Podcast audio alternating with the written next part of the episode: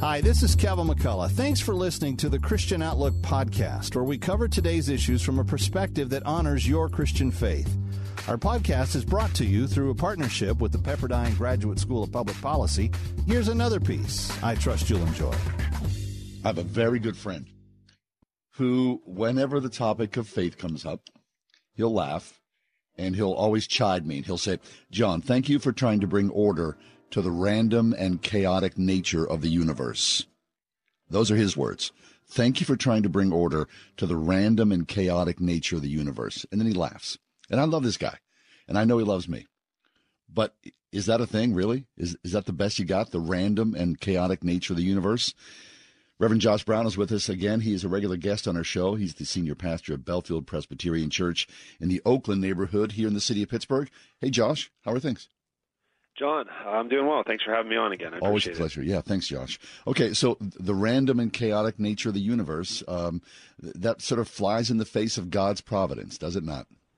It does. And th- those are, I mean, there are variations of those two options, but uh, those, those are really the ways that you can look at what's happening just in life and in the world around you. It is either all just entire happenstance and, and there's no rhyme or reason to anything, or there is – some kind of purpose or intention that is there. Now, just because you've made just because you may land on that spot doesn't mean you've gotten quite to a, a biblical view of God. But yeah, you've got to you've got to have some way of saying, well, what is happening and why.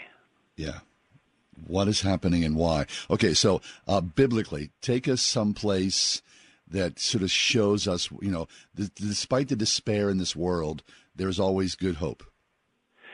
Yeah, mean, biblically, the place that I think shows it uh, as well as any place is in the Minor Prophet in the book Habakkuk, and it's uh, a book that maybe not uh, people, not many people are as familiar with it as they should be. Uh, it's it's one of the twelve minor prophets you get right there at the end. It's a very short book, just three chapters. Um, but it's a very fascinating one. And uh, to to kind of quickly summarize the book, it begins with the prophet uh, saying saying to God, "Things are awful around me. I see injustice and wickedness everywhere. I see violence, and and if what what is going on? If you are God, why are things this way?" And it takes a surprising move because the first thing God responds to him is by saying, "Well, it's actually about to get worse.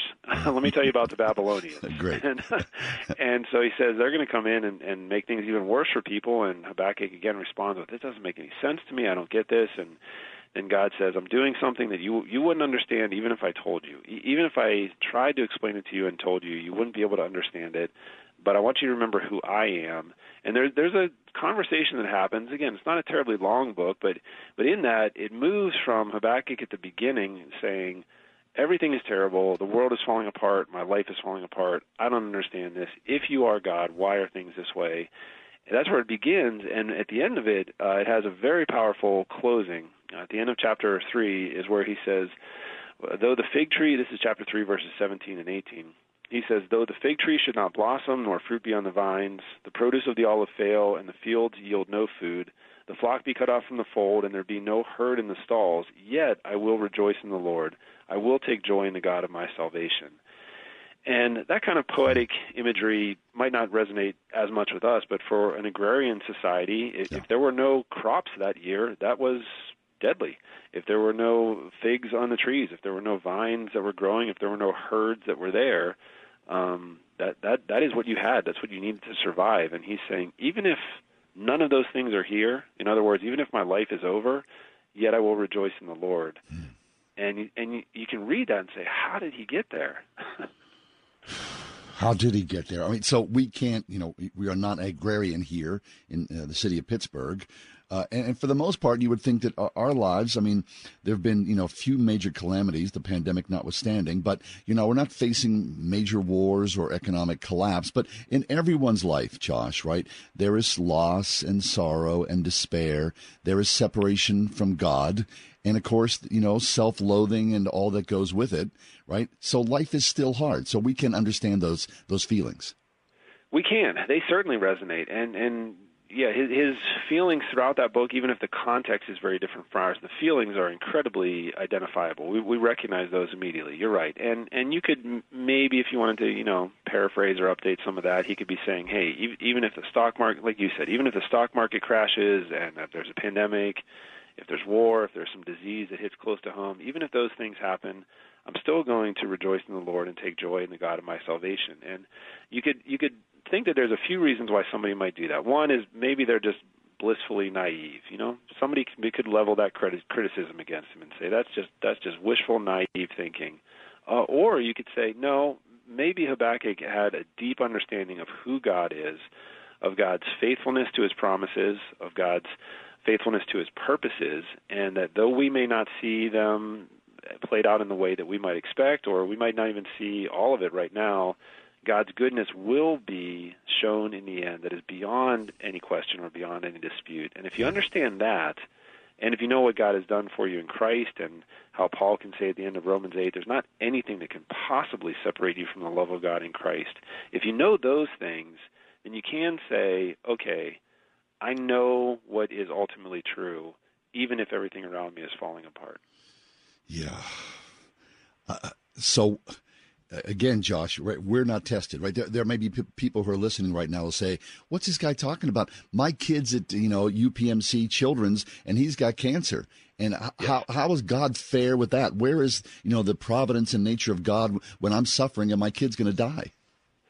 Yeah, and those are very fair questions. And uh, unfortunately, I think sometimes so so there are believers who have a good understanding of God's goodness and His purposes and His plan, and I think they can be very they can have well and good intentions, but sometimes it can be a little flippant to say to people in those moments, mm-hmm. "Hey, don't worry about it. God has a plan." Yeah, yeah. Uh, as as theologically true as that may be, that's not the best thing to say in those moments uh, because it does sound a little it, it can sound a little bit calloused but if you're able to spend time with somebody and and go through the hard times with them and as paul says weep with them when they weep and acknowledge yes this is really difficult but there is something that has been promised us that transcends these things and that does lie in store for us on the far side of suffering um, then then you can start to see why this can be a doctrine of hope. Certainly more so than just everything is happenstance and the the random chaotic nature of the universe, right. or however your friend phrased yeah, that. Yeah, yeah,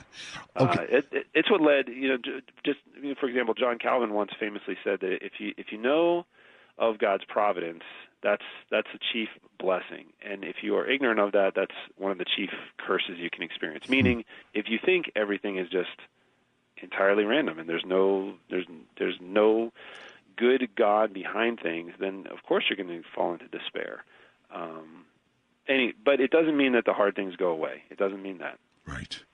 So, how then do you capture and and hold tight to the providence of God? Um, we I know we've talked about this on on the show here together before, but one of the places I think you can see this is Psalm 77, where the psalmist uh, Asaph wrote that one, and at the beginning he cries out and says, "God, I don't, I'm not even sure if you're good. I'm not sure what's going on. I don't even know if you're still here." And then he very intentionally says, "You know what? I'm going to remember what I know to be true about God." And he goes on to describe the Exodus, the parting of the Red Sea, and the Exodus out of Egypt, which he was not there for personally. He's remembering God's saving actions in history. Uh, and I think what that looks like for us on this side of Jesus' death and resurrection is if we say, God, I don't know what's going on. I don't know why this is hard, but let me let me remember how your love was displayed to me in Jesus. What it meant to know that he lived for me, that he died for me, that he lives now for me, that you fulfilled all of those promises in Jesus. Let me remember that and that can let me know that even in the dark moments now, uh, you are here, you are good, you are God, and you are working these things together for good ultimately, even if right now I don't see that. Hmm, that's a good. Josh, we do ourselves a disservice, right? I mean, because uh, as believers, some people are caught up in controversies of, you know, uh, Bud Light and Target and you know that's their world. And we miss sort of the, the greater glory of god's providence. I mean it's easy to get distracted but it feels as though especially in this day and age we sort of border on the ridiculousness and forget the eternal. Uh, yes, we can do that quite easily. And this idea of God's providence, uh, applies itself to all areas of life, not just not just the suffering times, the good times. Also, it reminds us that every good and perfect gift comes to us from above, as James says. So when the good things happen, it reminds us that. When we see things uh, that are causing us distress around us, or when, we, or when we think, I can't, I don't, why is the world going this way? What is happening in the world? Uh, it can again remind us, okay, I, I don't know these things. I don't understand these things. Um, but God is God is not uh, an absent and like kind of like an absentee landlord or something like that. Mm-hmm. He, he is here. He is doing. He is accomplishing something. Um, this is what He has said He will do, and He will accomplish those things. So in those moments where we say, "All right, I'm getting I'm getting myself uh, all worked up or all bent out of shape of some of these things," it, it gives us, I think, a balance where we can say, "No, these some of these things some of these things matter, and and some of these things are important to really engage in and, and to." Um, uh, to invest in and, and to be active in.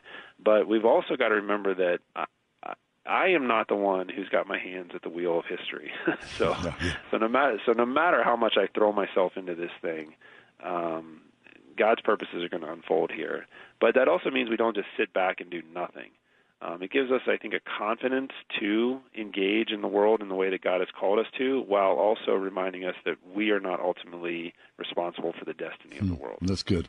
So we should do something to further the the glory of God's kingdom, right? You Sure, of course. I mean, you don't want to like. Yeah, uh, okay, j- just like the news things of the day, I don't necessarily need to go picket or boycott. I don't want to stick my head in the sand. I do know God's providence, but I, I should speak in some way. Yes, yeah. It, it's it avoids or it should enable us to avoid uh, some of those extremes, right? So he, another passage where I think you see some of these contours mapped out. Uh, when Paul was writing to Titus, uh, for example, and Titus was one of the young leaders that Paul had mentored. He is planting a church in Crete. Paul's writing to give him advice. Uh, he says in chapter two, he says that the grace of God has appeared, bringing salvation for all people. So one good little reminder of the gospel there. He says that trains us to renounce ungodliness and worldly passions, to live self controlled, upright, and godly lives in the present age. So that's saying there is a way that you should live in this world. Right after that, he says, "We are because we are waiting for our blessed hope, the appearing of the glory of our great God and Savior Jesus Christ, who gave himself for us to redeem us from lawlessness and to purify for himself a people for his own possession who are zealous for good works." Now, there's a lot in there, but Yeah. the reason I read that whole thing is that you hear him say a couple things in there. He says, "Remember what God has done for you in Jesus." Now, that means that you wait patiently for Jesus' appearance, but it also means that you're zealous for good works. So it's both of those things. It, it's a it's a willingness to engage in the things that God has called us to do, to renounce ungodliness, to pursue good works, but also to rest and wait for what it is that Jesus will do when He returns. So it's it's it's both of those things uh, at the same time, which can be a hard balance to maintain. That's just the nature of living a life, of Christian life, isn't it? yeah, exactly. Yeah, yeah. yeah. Josh, it's always a pleasure. Thanks so much for joining us. Thanks, John. Appreciate it. I'll talk to you soon. You as well. Pastor Josh Brown, Bellefield Presbyterian Church in the Oakland neighborhood here in the city of Pittsburgh. God's providence in our lives. Thanks for listening to Christian Outlook. Our program is coming to you today in partnership with the Pepperdine Graduate School of Public Policy. It's America's most unique graduate leadership programs offered on Pepperdine's breathtaking campus in Malibu, California. Learn more at publicpolicy.pepperdine.edu. If you enjoy our podcast, take a moment and tell a friend to subscribe today.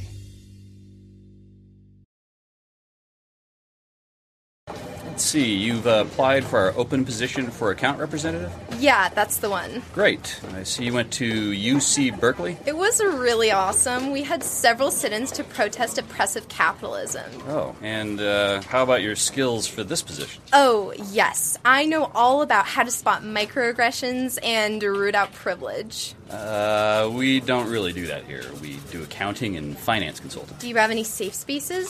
Safe spaces? Yes, where people can go to get away from the colonialist mentality. As long as there's a diversity, equity, and inclusion policy, we'll be fine.